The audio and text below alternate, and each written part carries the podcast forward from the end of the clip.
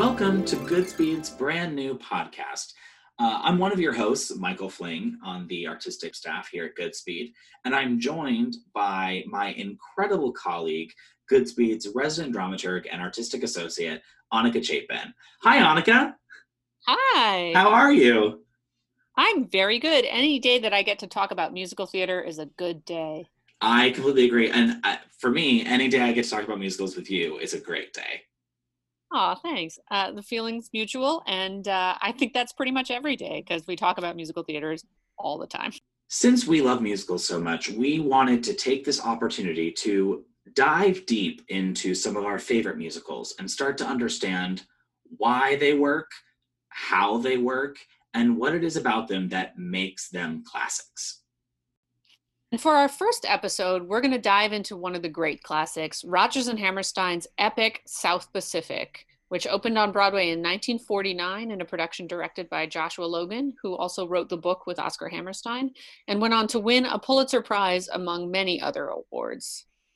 And since we're producing South Pacific later this season, we thought it was the perfect show to launch this series. And before we dive deep, uh, fair warning that there will be spoilers as we'll be discussing the entirety of South Pacific. And we wanted to give you a brief refresher on what happens in South Pacific. South Pacific begins at the home of Emile de Becque, a wealthy French plantation owner who's entertaining ensign Nellie Forbush, an American nurse who was stationed on the island during World War II. From the get go, it is clear that Emile and Nellie are enchanted with each other and are absolutely falling in love.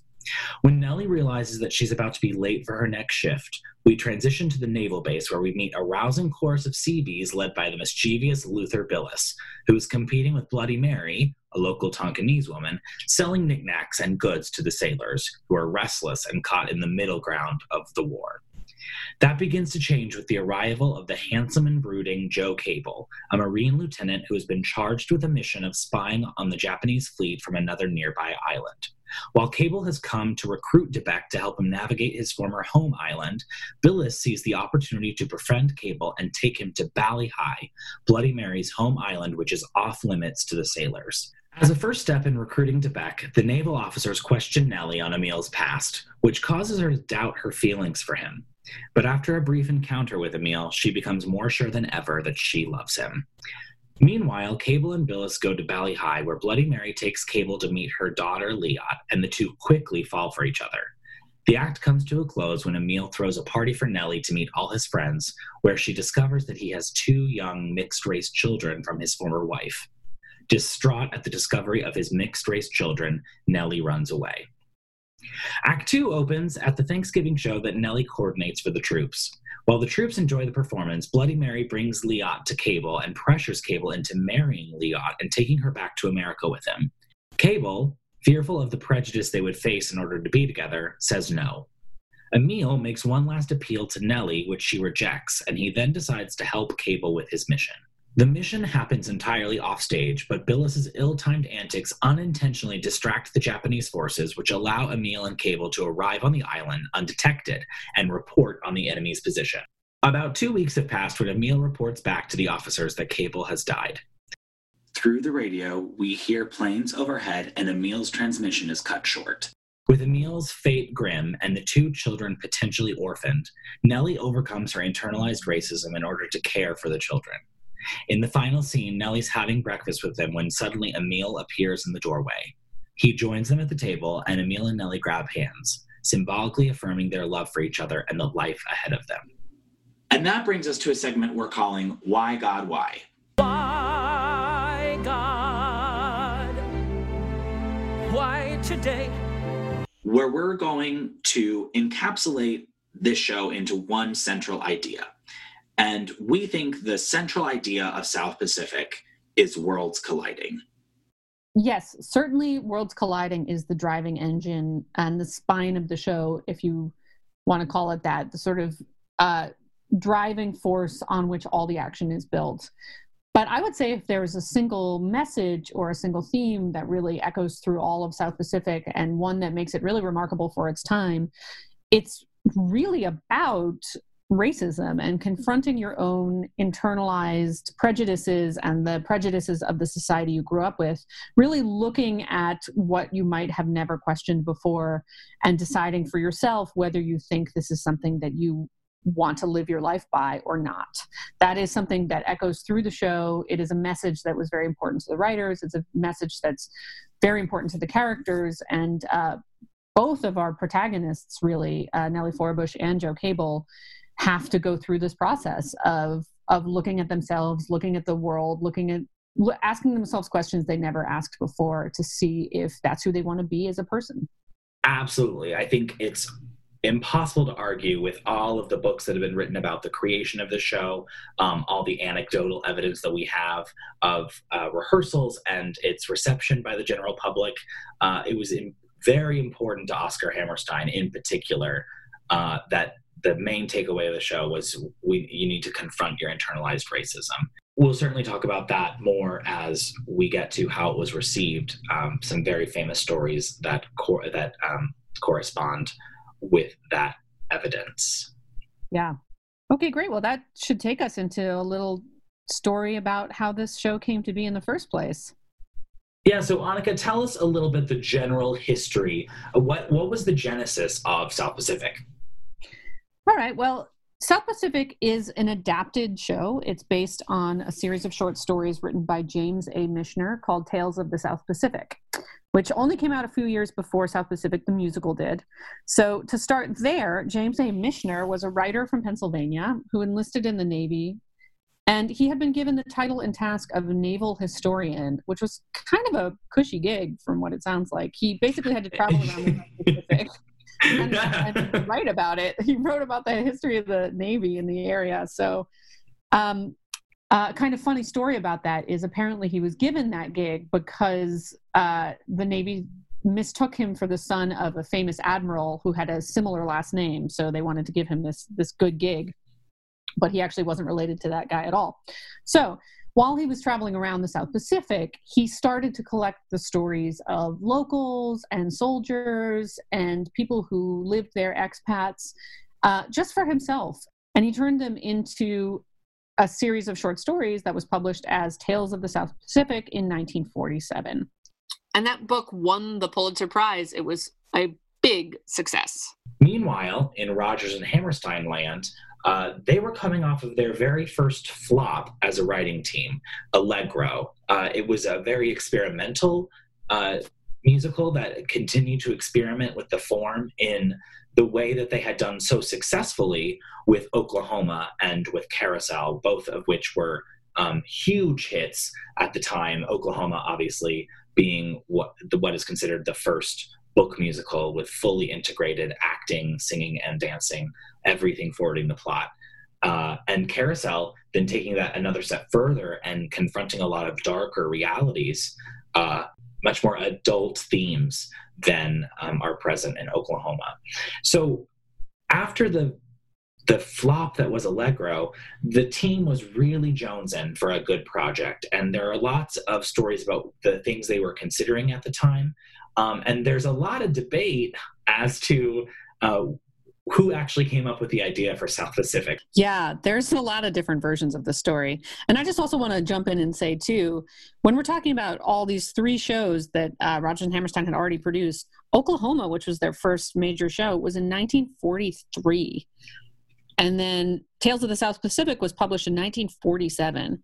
So when you think about how long it takes for a musical to get to Broadway to be written, now this is a crazy short amount of time for these shows to be written. That's just they're like they're popping out like a show every other year, basically. Yeah, yeah, and and these are amazing classic shows. So it just makes me want to take a nap. I just feel like I needed to share that with our I, podcast. I have so many feelings on that, and that I yeah. completely agree. Completely agree. So yes, so they were looking for something that was going to be a hit for them, and after Allegro, which was an original story, they wanted to go back to something that was more of an adaptation. This is a little bit safer ground for them. So in these many versions of who brought the book to their attention, the leading contender seems to be Joshua Logan.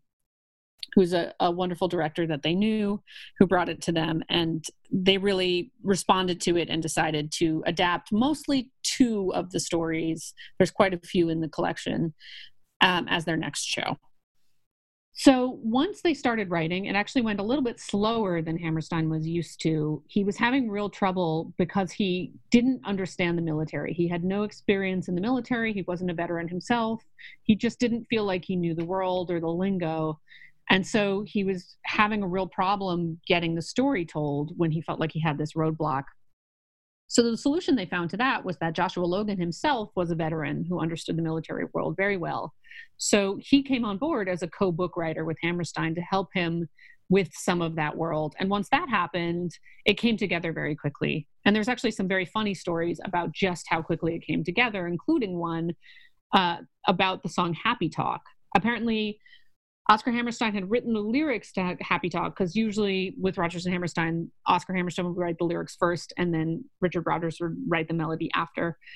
Um, so he sent the lyrics to Happy Talk to Richard Rodgers by messenger. And by the time he called Richard Rodgers to confirm that the lyrics had gotten to Richard Rodgers, Rodgers had already written the whole song of Happy Talk in about 20 minutes. So there are some great stories like that. It it really just came to life as soon as that team came together. So one of the reasons Rodgers credits that he was able to uh, write some songs so quickly was that he would spend a ton of time as Hammerstein was writing and rewriting and uh, doing his famous Hammerstein um, economy of words with lyrics. Um, he would continue to develop musical themes that he thought lived for the show and he would just kind of riff on those ideas at the piano or, in his mind even and so then when he got lyrics from Hammerstein, he was quickly able to turn those lyrics and match them to a theme that he had been thinking about. Again, all kind of coming out of their belief that structure and structure could govern excellent musical theater. Yeah, so Rodgers and Hammerstein focused on two stories from Michener's collection. The primary story, the main love interest of Nellie and de Becque, came from a story called Our Heroine. The second one is from a story called Fo' Dolla', which is about Bloody Mary, Liat, and Lieutenant Cable. Now, unusually for a show at the time, both of these romances the main one and the secondary one were serious love stories. Usually you would have something more like Oklahoma, where you have Laurey and Curly, who are the serious love interests, and then you have Will Parker and Ado Annie, who are the kind of comedy duo. So, because these two stories were both serious, they decided to take Luther Billis, who was another character from the stories, and really make him more prominent because he was a comedic character. So then you would get a nice balance and you wouldn't just have this very serious, heavy hitting show. And interestingly enough, when they were first writing, they included two other characters from the stories in more prominent roles. Bill Harbison, who is an officer, was a competitor for Nellie's affections with Emile de Becque. And a character named Dinah was a love interest for Luther Billis. But as they were writing, they realized that those characters were not helpful and actually kind of complicated the action. So, although both characters remain in the show, they're both very small parts, as opposed to when you read the stories, they feature much more prominently. Yeah, it's so interesting you talk about you talk about that because going back and reading the script, there are such hints that still remain in the show that like everyone's got a crush on Nellie. Like everyone seems to want Nellie's affection, um, yeah. which not only because she is a, a wonderful character and an optimist and all the things that make her so charming, but it just there are hints of that all over the script, which I find fascinating. Yeah, it's also very interesting because uh, they really made sure that none of the characters in the show felt just like a nameless, faceless chorus, except for maybe the soldiers feel a little bit less defined. But all of the nurses have names. A lot of the characters have names. Um, so you really, they really populated the world with the sense that there are other stories happening at the same time that you just aren't getting on stage. And I think it's a credit to Michener and the way that he wrote in Tales of the South Pacific, because I always get, because of the origin story, I'm always like, wait, is it is it fiction or is it nonfiction? And it's actually fiction, obviously based somewhat on real characters and real people he met. But he did such a wonderful job portraying them in the books that they had such a wealth of information to create real people on stage. So this was also a show that was very influenced by its original casting. To play Nellie Forbush, Rodgers and Hammerstein got an actress who had almost played Laurey in their Oklahoma, Mary Martin. I didn't know she had almost played Laurey. Yeah, isn't that funny? That's insane. Was How different would that show be? Yeah, isn't that wild? Wow. Um, Okay, interesting. Yeah. And to play Emile de Becque, they got the very handsome opera singer Ezio Pinza. So these two really shaped a lot of what the show became. Because Pinza was had such a strong, powerful voice, Mary Martin asked Rodgers that he please not write any songs for them to be singing together at the same time. Because she didn't, even though she has obviously a very great voice, it was not an opera bass, which is a real powerhouse, especially when you think that this era really didn't have microphones. So she didn't want Right. to have to compete with that voice actively. And so Rodgers pretty much did this. Um, most of the time, Emile de Becque and Nellie Forbush, even though they are the primary love duo, don't sing any duets in which they're actually singing in harmony, except for there's a little bit. He did cheat a little bit, but uh, their first love song together is called Twin Soliloquies, which we'll look at, at just a little in just a little bit.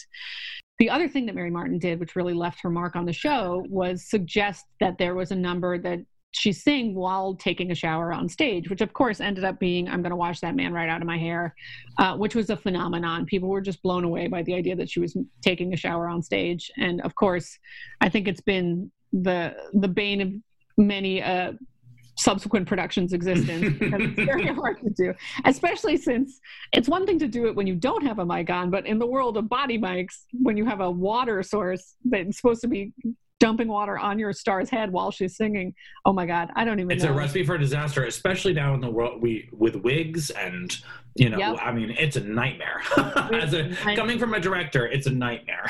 Yeah. Yes, exactly. So I guess thank you question mark to uh, Mary Martin for that. But yeah, but it's a nice illustration of, of what really happens a lot of the times with all these classic shows, which is that often a lot of decisions are made based on the people in the room with the very first one. So uh, luckily in this case, we had Ezio Pinza and Mary Martin, who were both really wonderful collaborators on this process. So, as it was with any new Rodgers and Hammerstein musical at this point, the advance buzz about South Pacific was astronomical. Uh, are news reports and stories about the the line to get tickets. It's one of the first times that um, scalpers appeared on Broadway, um, with some tickets going for hundreds of dollars, which in 1949, hundreds of dollars is, I mean, it's like Hamilton prices. So when it opened on Broadway on April 7th of 1949 at the Majestic Theater, now home to the Phantom of the Opera, uh, it got absolute rave reviews. Um, definitely some of the best reviews of their career together as uh, collaborators. And uh, an interesting quote from the New York Times from Brooks Atkinson quote, no one will be surprised this morning to read that Richard Rodgers, Oscar Hammerstein II, and Joshua Logan have written a magnificent musical drama he goes on to say, if the country still has the taste to appreciate a masterly love song, Some Enchanted Evening ought to become reasonably immortal. Which launched, of course, a whole other barrage of ticket sales. It, it ended up running on Broadway for 1,925 performances, uh, which was the, at the time the second longest running musical um, of all time, second only to Oklahoma. Uh, Yeah, it, so was real- Roger- it was a mega hit.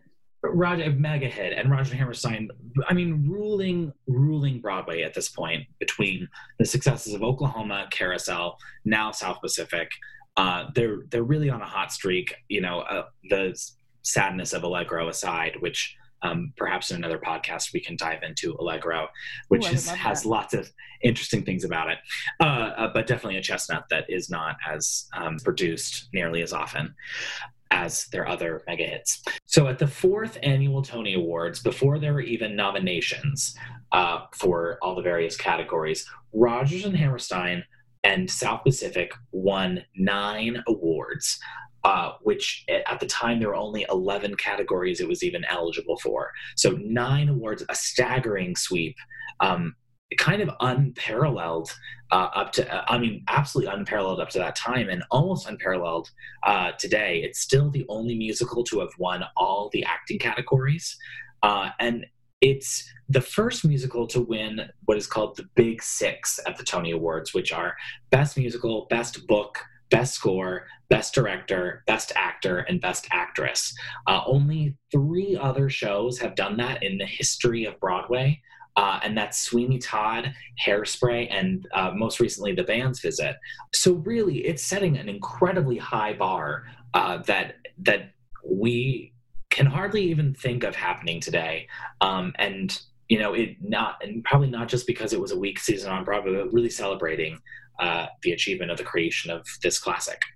Yeah, it was really a cultural phenomenon. So, some interesting, just fun little facts about the original production of South Pacific. Um, you know, as the show ran for uh, you know 1900 performances, uh, some amazingly famous people uh, were in the show, but before they were famous, uh, and certainly in the original Broadway production, uh, and even some international um, productions too that I think Annika will talk about. But uh, Shirley Jones was in the ensemble of uh, of South Pacific at one point. Cloris Leachman was a Nellie replacement before she was Cloris Leachman. And the famous Tony Award winning director Gene Saks uh, was the professor at one point in the original production. So a lot of one of those special shows that uh, that the people who were in it also elevated to another level as well. Absolutely. And across the pond, one of the Seabees was a young actor who was known as Sean Connery. Perhaps that sounds familiar. So uh, I am desperately, desperately envious of anybody in the audience who got to see a young Sean Connery wearing sailor pants. But you know what? We can dream. Listen, we can dream. So South Pacific also has a massively successful tour uh, that goes uh, to 118 cities over a period of five years. So, again, it is not an understatement to say it was something of a sensation at the time. Yeah, it really was a huge, huge hit. It was adapted into a film version in 1958, also directed by Joshua Logan, who had directed the Broadway production and been the co book writer with Oscar Hammerstein. And um, it was colorful, shall we say. Boo. That's funny. Um, yeah, no color. So what Annika's referring to, if you've never seen the the first film adaptation of South Pacific, uh, they experimented with a, a new sort of technology that they could overlay colors on top of the image they were uh, they were filming to try and underscore an emotional mood that they uh, wanted the audience to feel. I think it's fair to say that that film was less than successful. So, in addition to the film version, there was a major revival in 1967, which starred Florence Henderson as Nellie, uh, and then a tour that starred Robert Goulet and Barbara Eden from 1986 to 1988. Uh, in 2001, which was the centenary of Richard Rodgers' birth, ABC aired a television version starring Glenn Close as Nellie and Harry Connick Jr. as Cable. And then in 2008, Lincoln Center Theater did a major revival of the show, directed by Bartlett Sher and starring Kelli O'Hara and Paulo Szot. And it was glorious. It was so beautiful. And it was nominated for 11 Tony Awards and it won seven, including Best Revival and uh, the special award near perfect revival of my heart yeah absolutely. And we've talked a lot in our preparation for this podcast about how amazing that revival was. And on a personal note it was one of those productions that changed my life. I, I saw a bootleg of it because um, i was not living in new york at the time. And i watched that bootleg and i said to myself actually that's what I want to do. It's what really drove me to be a director of musical theater and to really invest in it and to say, oh, that's the kind of work I want to do. It's a really extraordinary revival that was um, captured all, with almost the entire original cast um, for PBS. Um, and if you ever get a chance to watch it or if you want an introduction to South Pacific, it is the, I think it's hard, it's pretty close to perfect. it really is. It, it, really is just across the board. It's it's exceptional, and it had a full orchestra, which is a very rare thing to see nowadays. Yeah, yeah. But with that score, especially, it was very very oh. appreciated. Oh. So. And the Robert Russell Bennett orchestrations, which we'll get into in the deep dive. But wow. Yeah. And with that, that brings us to the segment we're calling Into the Words, obviously a play on one of our favorite musicals, Into the Woods, where we're going to deep dive into the text and some specific songs or scenes that we really think deserve the full exploration. So I'm going to turn it over to the brilliant Annika, who uh, is going to take us take us into the words. Oh, thanks. I'm blushing by a podcast. um, yeah. So basically, what we're going to do here is listen to a song from South Pacific and really listen closely to how the music and the uh, lyrics and the underscoring, all of this, uh, tells the story that Rodgers and Hammerstein want to be telling at this time. So, what we're going to look at right now is a song called Twin Soliloquies. And I'm going to look at the original Broadway cast recording. That's the one that I'm going to be using. So, if you want to, pause the podcast right here. Go listen to that song in its entirety. We'll be playing little snippets of it, but if you want a refresher on what the whole song sounds like, just take a second. We'll be right here waiting when we when you come back. Okay? All right. For those of you who have now paused and come back, or if you're like, I know that song, we're good, uh, let's dive in. So, Twin Soliloquies is actually the fourth song in South Pacific, but it's very early in the beginning because one of those songs is, well, I'm counting the overture, the glorious overture of South Pacific, which obviously gives you a sort of o- musical overview of all the songs you're going to hear. So, that doesn't quite count as a song within the action of the show. Then we have Dites-moi, which is a little tiny ditty that is sung by Emile's two children. So that's barely a song. So after Dites-moi, we have Emile and Nellie coming up the hill at his beautiful house on this island in the South Pacific. And Nellie will sing Cockeyed Optimist before this, but then we have this song, Twin Soliloquies. So it's very early in the show. Although musical theater convention talks about having an opening number where you establish the world and meet the people, Rodgers and Hammerstein, as we said, really almost never have opening numbers in that style. Their their opening numbers are really just integrated into the story. They're just very sometimes small personal moments, uh, and this is a similar thing. So you have Nellie and Emile, who are not a conventional romantic couple. They're not the couple you would expect. She's younger. She's from a different world than him. She's from Little Rock. She's optimistic. He's older. He's French he's very sophisticated. He's very mature. He's lived on this island as a as a planter. He's exotic. These are different things. So rodgers and hammerstein have set themselves a sort of interesting task here in that you are not meeting these two characters when they are meeting each other. We do not get to see the beginning of their love story. We are meeting them after they have known each other and gone on a date or two pretty much. This is sort of the first time that they have spent time together alone, but we're hitting the end of it. They've already spent a few hours with each other at this point. So when we are meeting them, we are seeing them already having some feelings about each other, but we are just along for the ride. So we're not seeing what exactly caused them to be drawn to each other in the first place, which is a tricky place to start with your main romantic couple. So they're on this date, they're on the patio, they're getting to know each other. Nellie sings Cockeyed Optimist, which is a really great character number to illustrate who she is. And she's this sunny, optimistic person. Um, she's sort of making fun of herself as a as a hick, as, as, she says, a sort of country bumpkin who doesn't isn't worldly like he is. Um, it's very self conscious. It's very sweet. It's very charming. And then we have this song. So this is an interesting song too because it's both parts of this duo, but they're not singing together, which, as you will remember, was what Mary Martin asked of Richard Rodgers and Oscar Hammerstein that they don't sing together. So, as a solution to that, they've given them this song where it is two of them having these soliloquies, these interior thoughts that that we are hearing, but they are not hearing each other, which is very, very unusual for the beginning of the show. Very unusual for a scene with these two people. Usually, they would just have a, a more conventional duet. So let's dive in. I'm just going to start playing it and uh, give you a little bit of the chunk of the beginning. Also, a shout out to Rob Russell Bennett, who did the original orchestrations for this. So we can't obviously talk about this without talking about the brilliance of these orchestrations and, and what the instrumentation is. Truly a masterclass of orchestration, uh, almost always from him, too. Um, brilliantly leaving out the melody line often in the same range as the singer, so the singer's voice pushed forward. He's a brilliant, brilliant orchestrator. Yeah, really just fantastic, top of his field, all time great.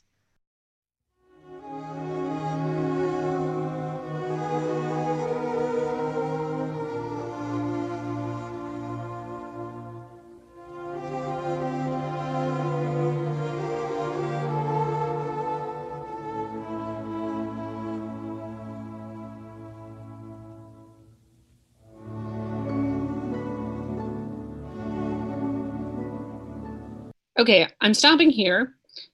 That first melody will have some lines spoken over it. But then what I really wanted to highlight there is that beautiful plucking of the harp and that sweeping strings. They're really illustrating what this setting is. They're on this beautiful patio. Uh, they will talk about the beauty of the flowers. A lot of times in the sets, you'll see these tropical flowers that are sort of draped over the set here. Um, you can hear the breeze there. You can hear in that sweeping strings back and forth the, the warm breeze and the ocean waves crashing again and that, that very gentle rhythm. And then that plucking harp, blunk, blunk, blunk, mimics what those flowers probably look like. So even without any lyrics, they're telling us just how overwhelming the setting is, especially for Nellie, who's new to this world, and she's about to sing about what her feelings are in this section. Wonder how I'd feel living on a hillside, looking on an ocean, beautiful and still. So then we're getting her inner thoughts. What would it be like to live in this place for longer, for for all time to be with this man to have this life. And i love how beautiful and still at the end of that mirrors the saying beautiful and still. You can hear the music go down and just kind of lie flat. You can see what she's seeing there in the music. It's really brilliant. Let's hear from de Becque this is what i need. This is what i've longed for. Someone young and smiling climbing up my hill. So there we have the other side of it. Emile is a lot more sure than Nellie. She's wondering what would it be like to do this, but for him it's a lot clearer. This is what I need. This is what I've longed for. He knows already that Nellie is what he's been looking for. And just as Nellie's goes beautiful and still and goes down at the end of her phrase, his someone young and smiling climbing up my hill and you can hear the music go up in that moment climbing up the hill and then hit that beautiful note. For him it's both more joyous and optimistic but also it's mirroring the climbing up of the hill. We are not alike. Probably i'd bore him. He's a cultured frenchman. I'm a little hick so we get Nellie with a new thought. It's not the same melody that she first sang, so it's a different thing. She's wondering at the beginning, what would it be like to be here? Now she's thinking, I don't belong with him. He's got lots of options. He's very smart and and cultured. I'm a little hick, as she said. And Mary Martin gives it that wonderful vocal sort of texture there. I mean, that vibrato is killer and such old school Broadway to have that kind of control over your voice. It's abs- it's top top of. She sounds amazing.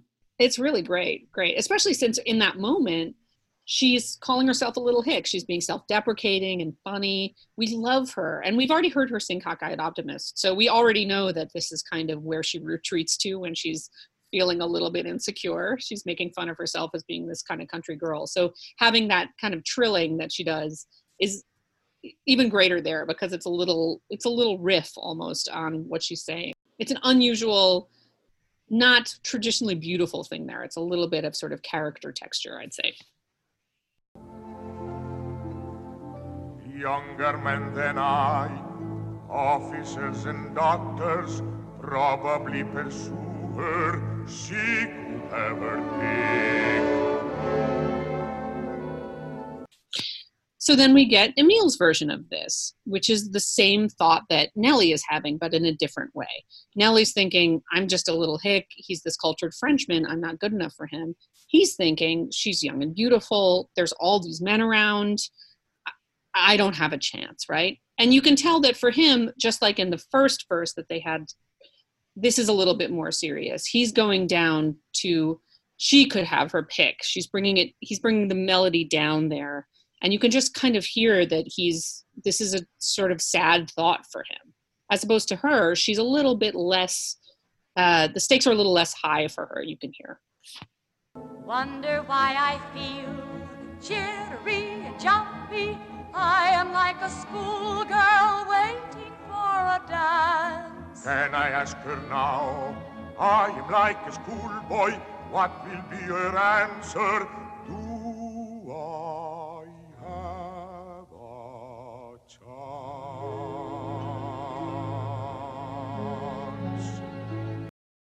Oh, I love this part so much. So you can hear the rhythm speed up, and it really starts to feel like a, a, heartbeat when you're when you're nervous about something. Your heart is beating so much. And she says, "Wonder why I feel jittery and jumpy." And we have just a really gorgeous, gorgeous Rodgers thing here.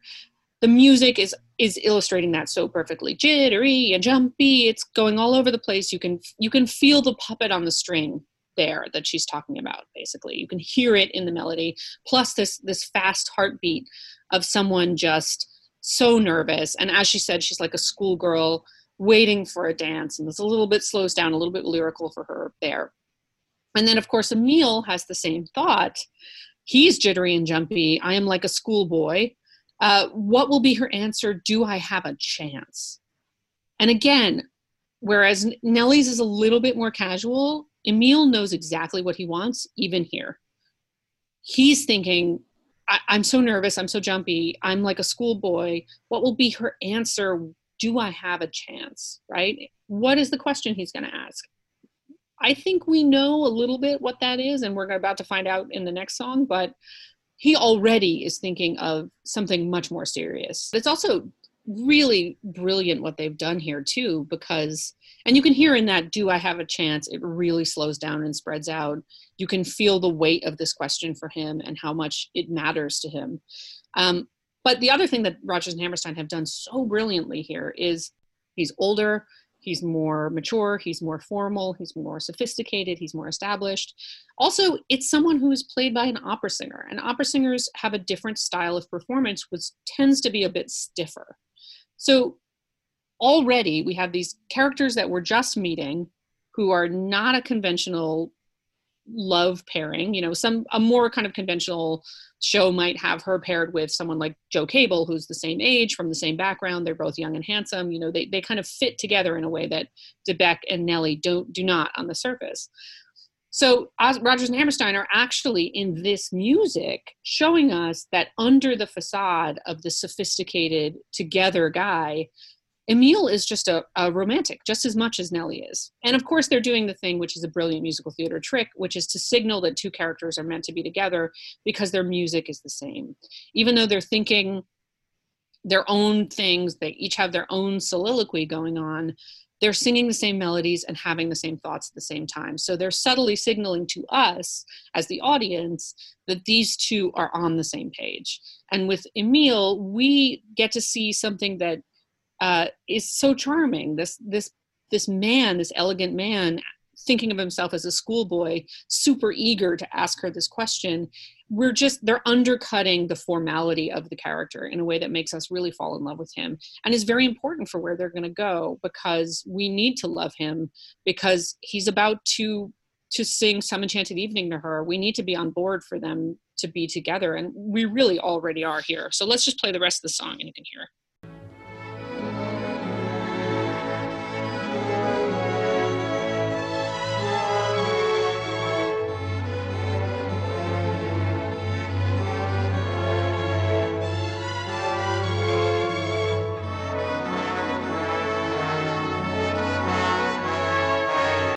All right, so now you have something really extraordinary, which is that the lyrics are all finished for the song, and all of the storytelling weight is in this music, which you are hearing entirely in the clear. There's no lines spoken on top of it, and there's really barely any action. Emile is pouring Nellie some cognac and giving it to her.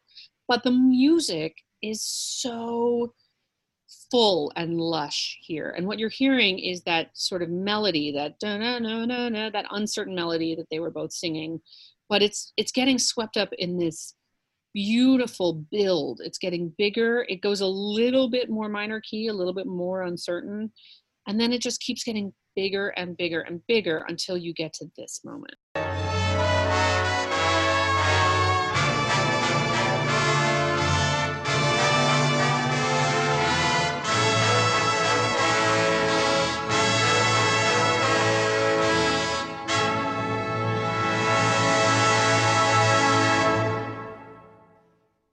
So what you might expect if you were just hearing that song alone, if you were just hearing that music, would be that a character maybe who has been spending an entire show looking for El Dorado has just summited the hill and is looking at this glorious golden city out before him, or something like that of that magnitude.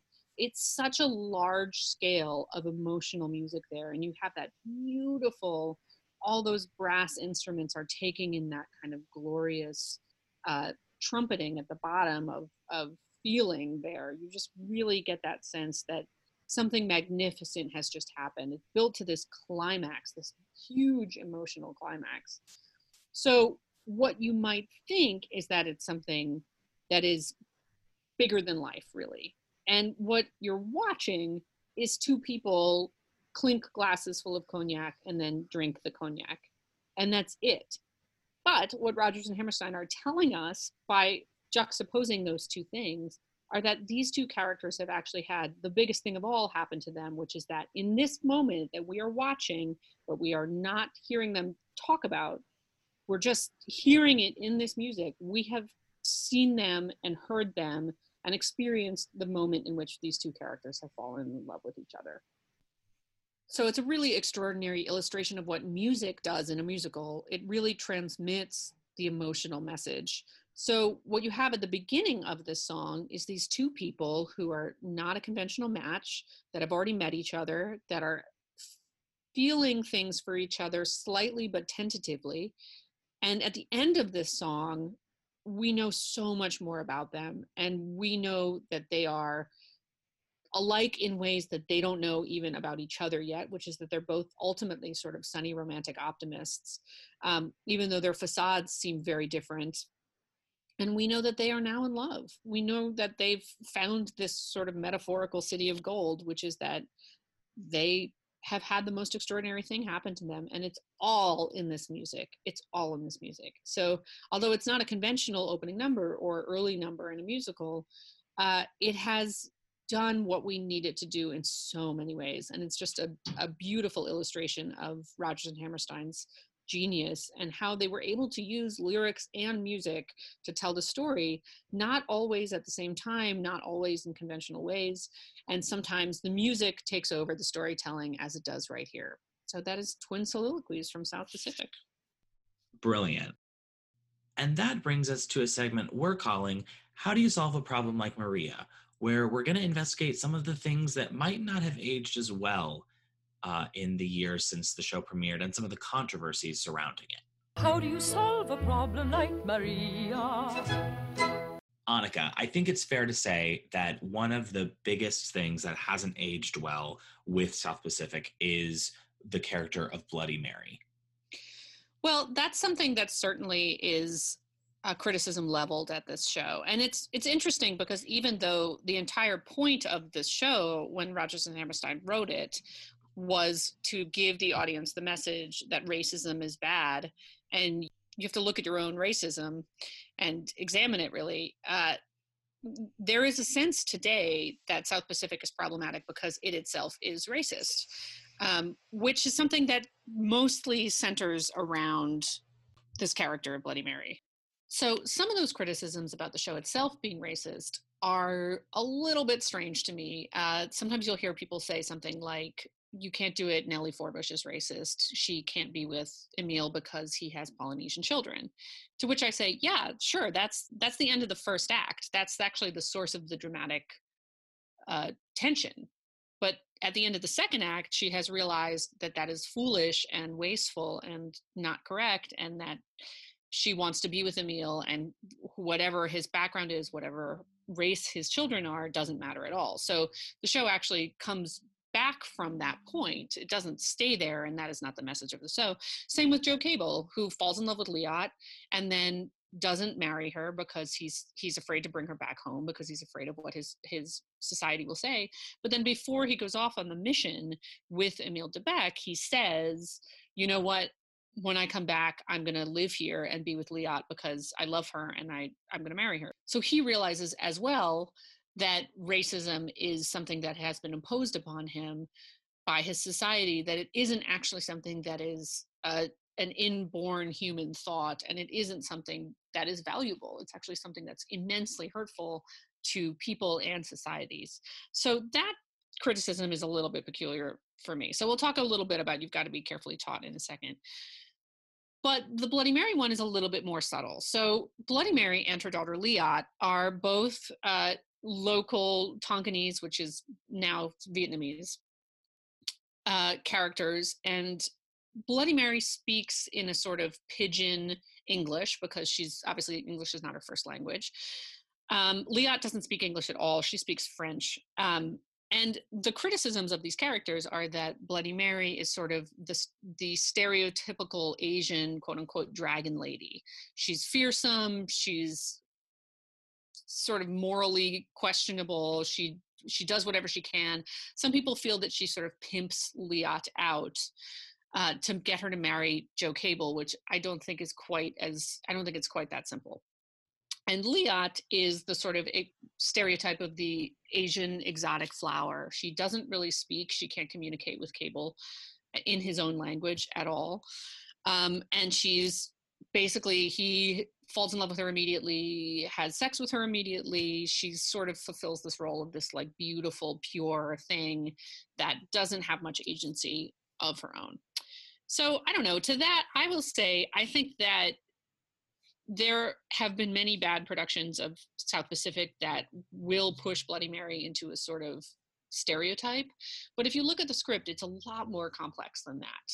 Bloody Mary has a very, very shaded character she is opportunistic sure but she also sees an opportunity in these soldiers who are trying to buy all these things that she can take advantage of because they will buy from her for these prices she's trying to make a living for herself and her daughter and what she does with Liat is also pretty subtle it's not quite the same as pimping her out they live in a world where the locals are basically used as sexual fodder for these French planters who live on the island.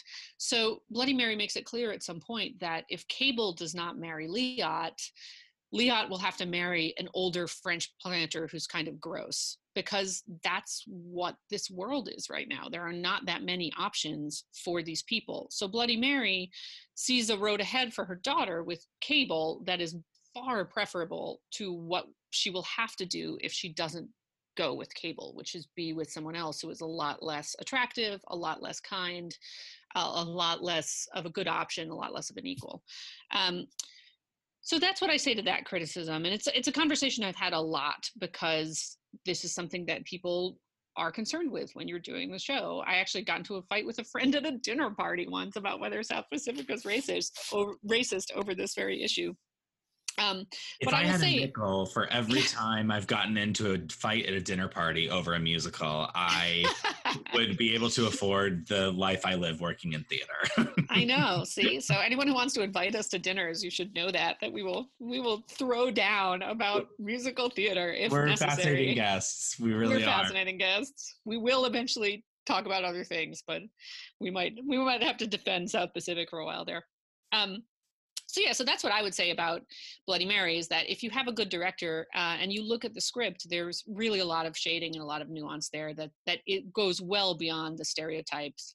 Of course there are some problematic things that that we just don't consider to be acceptable right in this day and age such as the dialect that the show is written in for her. It's very pidgin and it's not something that we we do today really and one of the things that I found so particularly successful with the 2008 Lincoln Center revival was the characterization of Bloody Mary in that production was very nuanced and complex and brilliantly done by Loretta Ables Sayre, who will actually be reprising her role uh, at Goodspeed when we produce it this year.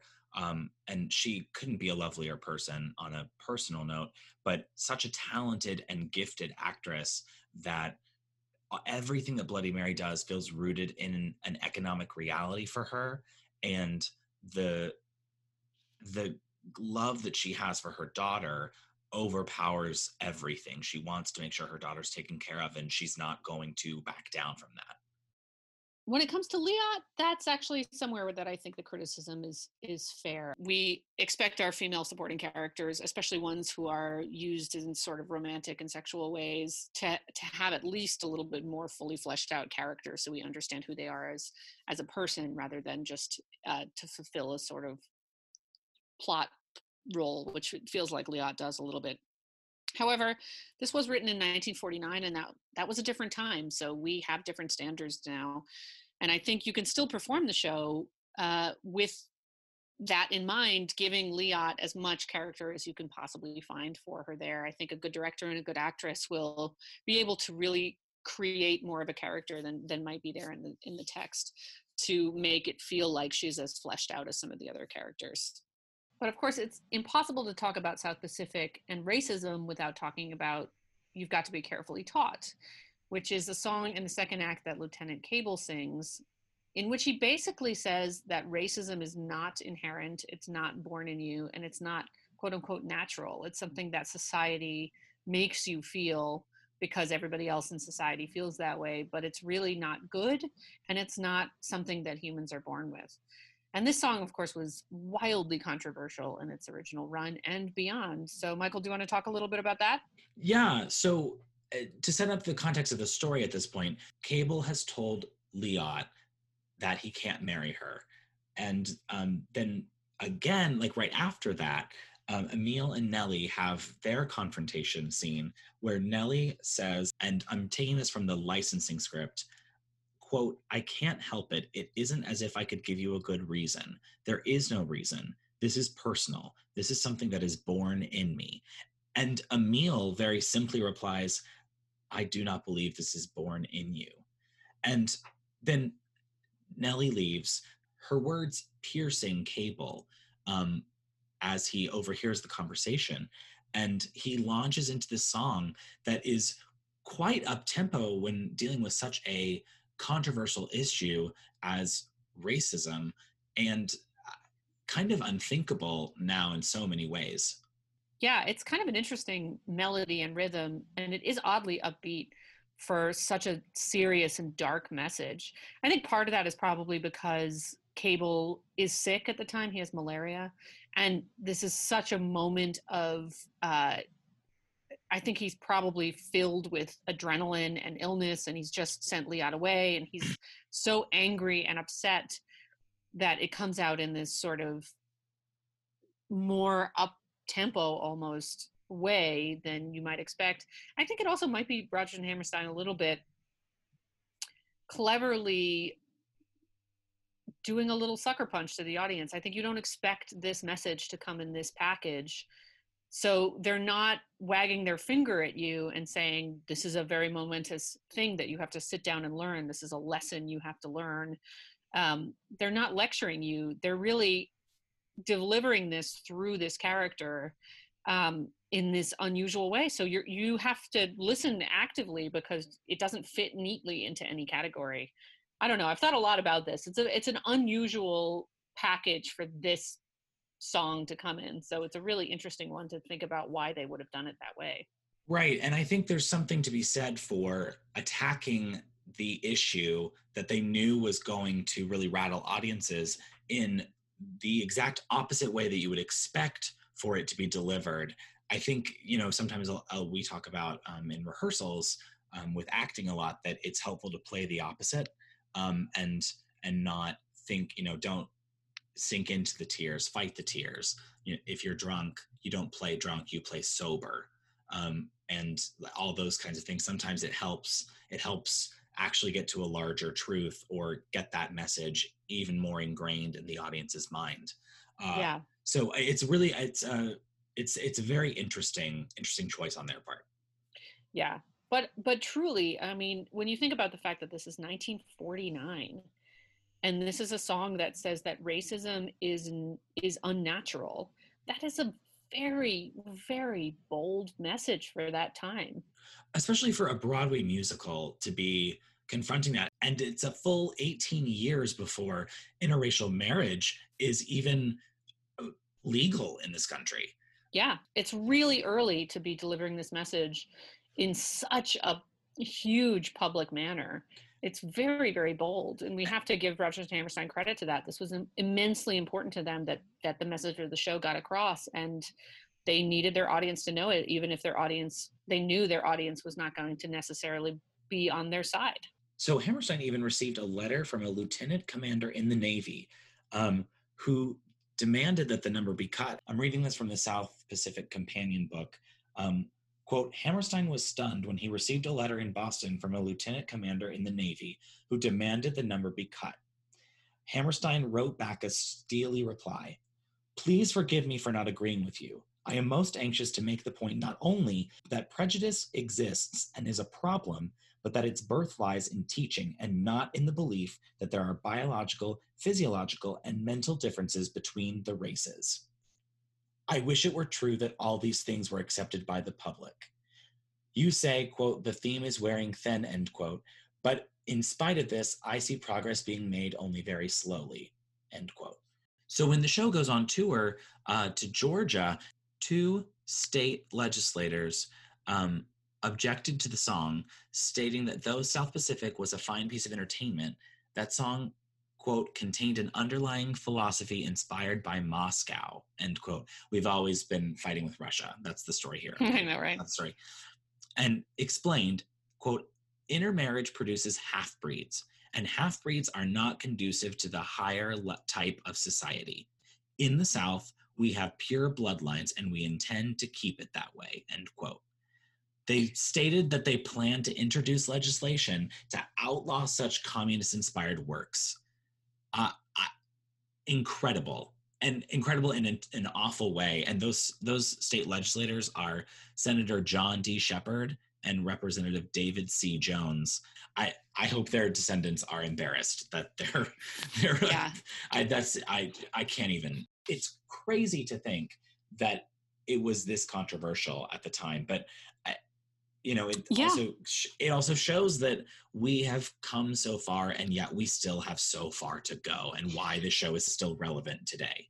Absolutely, and it's why it sometimes uh, makes me yell at people at dinner parties when South Pacific is swept away as being racist or not acceptable today, because it's really remarkable that in 1949 they built this show, this piece of massive entertainment when they wanted a hit. So they could have gone in a much more safe and conventional path, but they didn't. They chose to make a show whose very message was that racism is bad and that you have to do the personal work to dismantle that racism both in yourself and in your in your world because love is much more important than anything that stands in its way and racism in all its forms stands in its way so that is really ultimately what Rodgers and Hammerstein were up to, and they they made sure that when the theaters were performing South Pacific, that they were uh, integrated.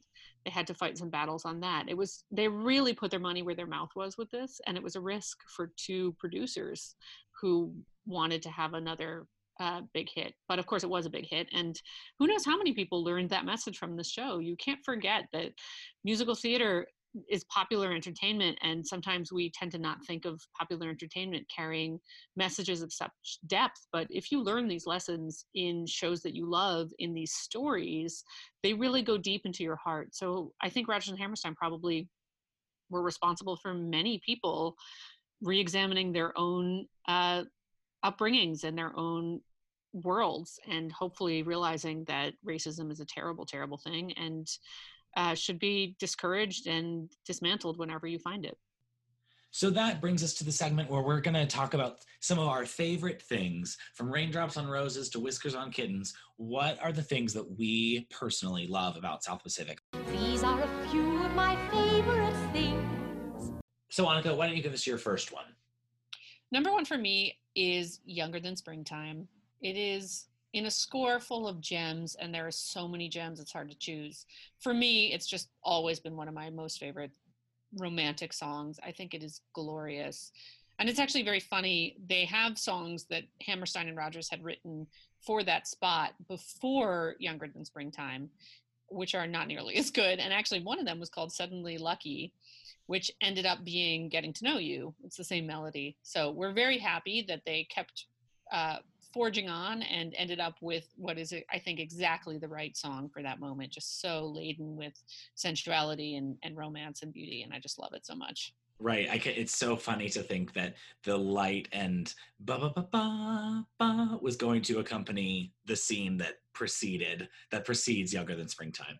And something else I love about Younger Than Springtime is there's actually a few cases of actors who play Lieutenant Cable marrying their Leots.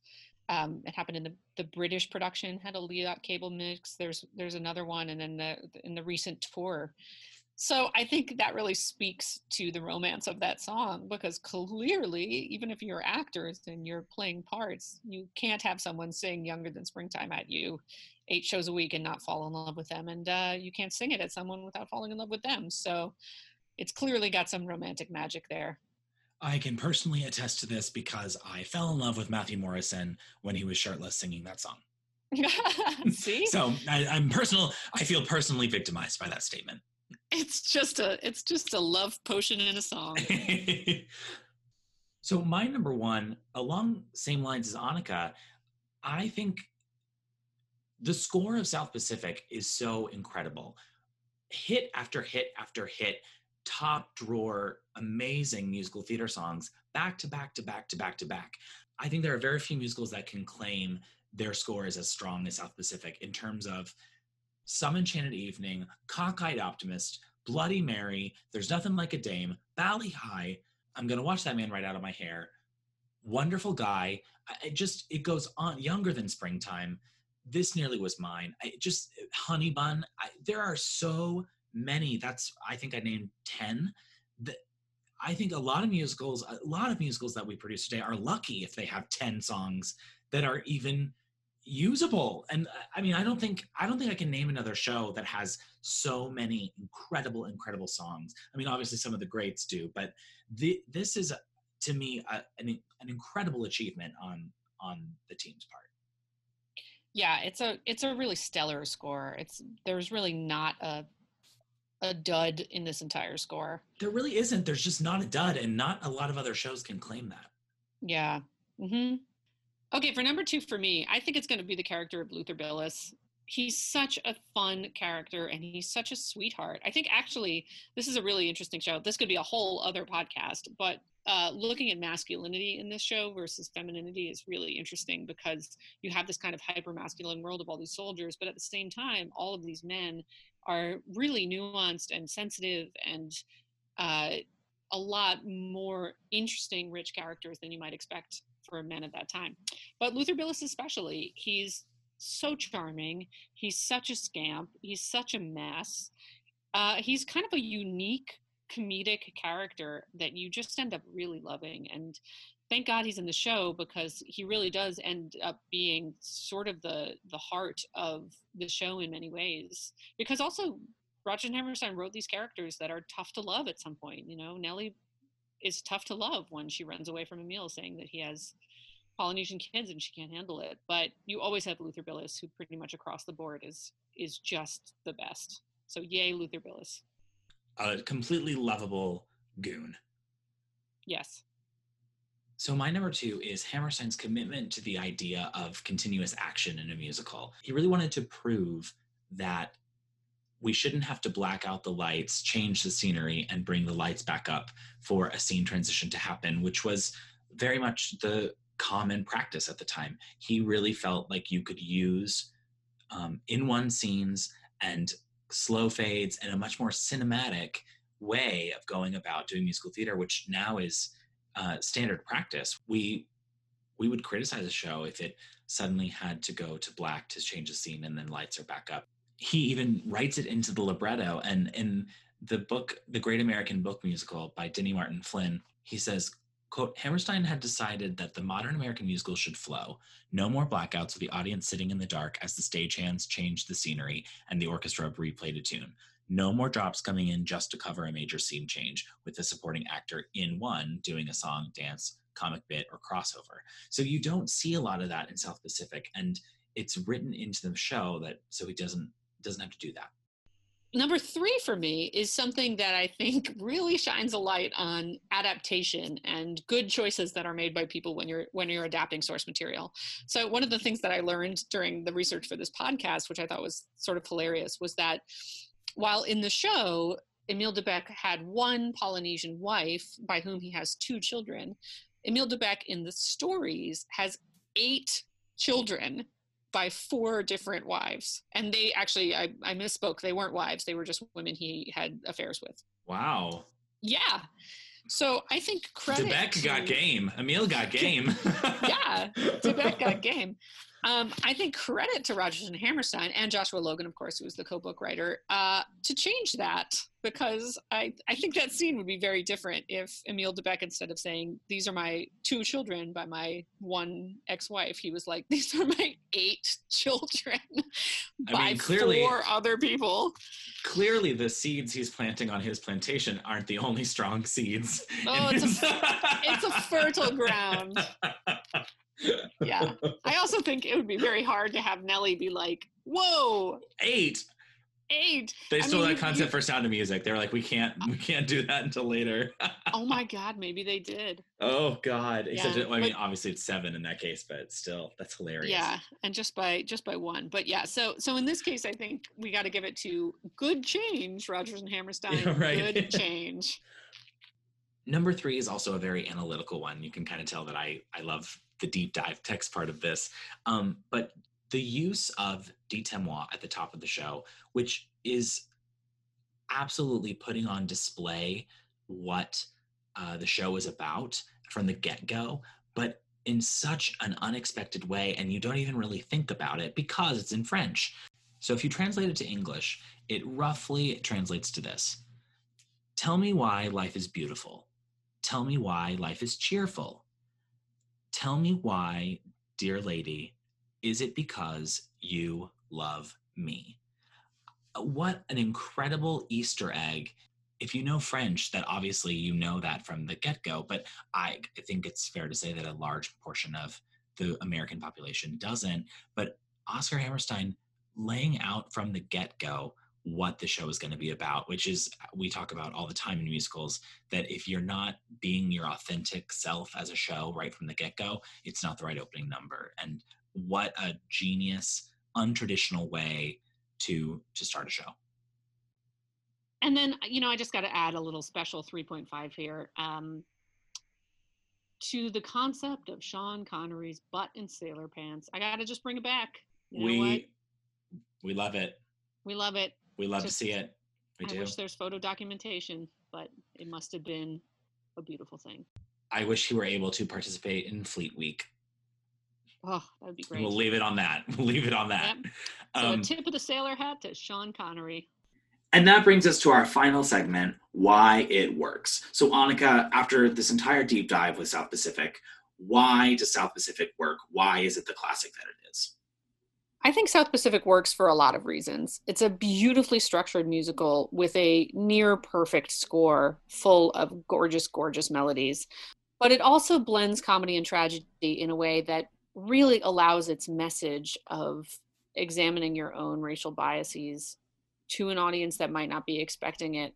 It tells a gorgeous story that you engage with, but it also really makes you think about your own life. And I don't think you can ask for more in a show. Yeah, I think they do a masterful job at capturing your heart um, through the score, through the specificity of the characters, and the gorgeous music that they wrote to accompany it. That's almost unparalleled in the canon. Because of the strength of all of those elements, their theme resonates in exactly the way that it, they want it to.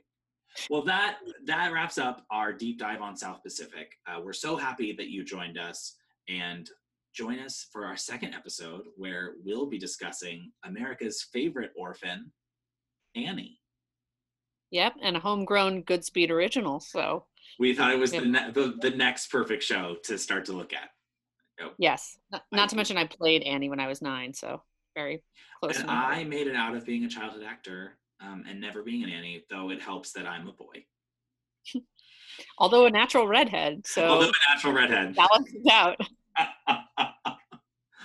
All right, we'll see you next time. Bye. Bye, everyone.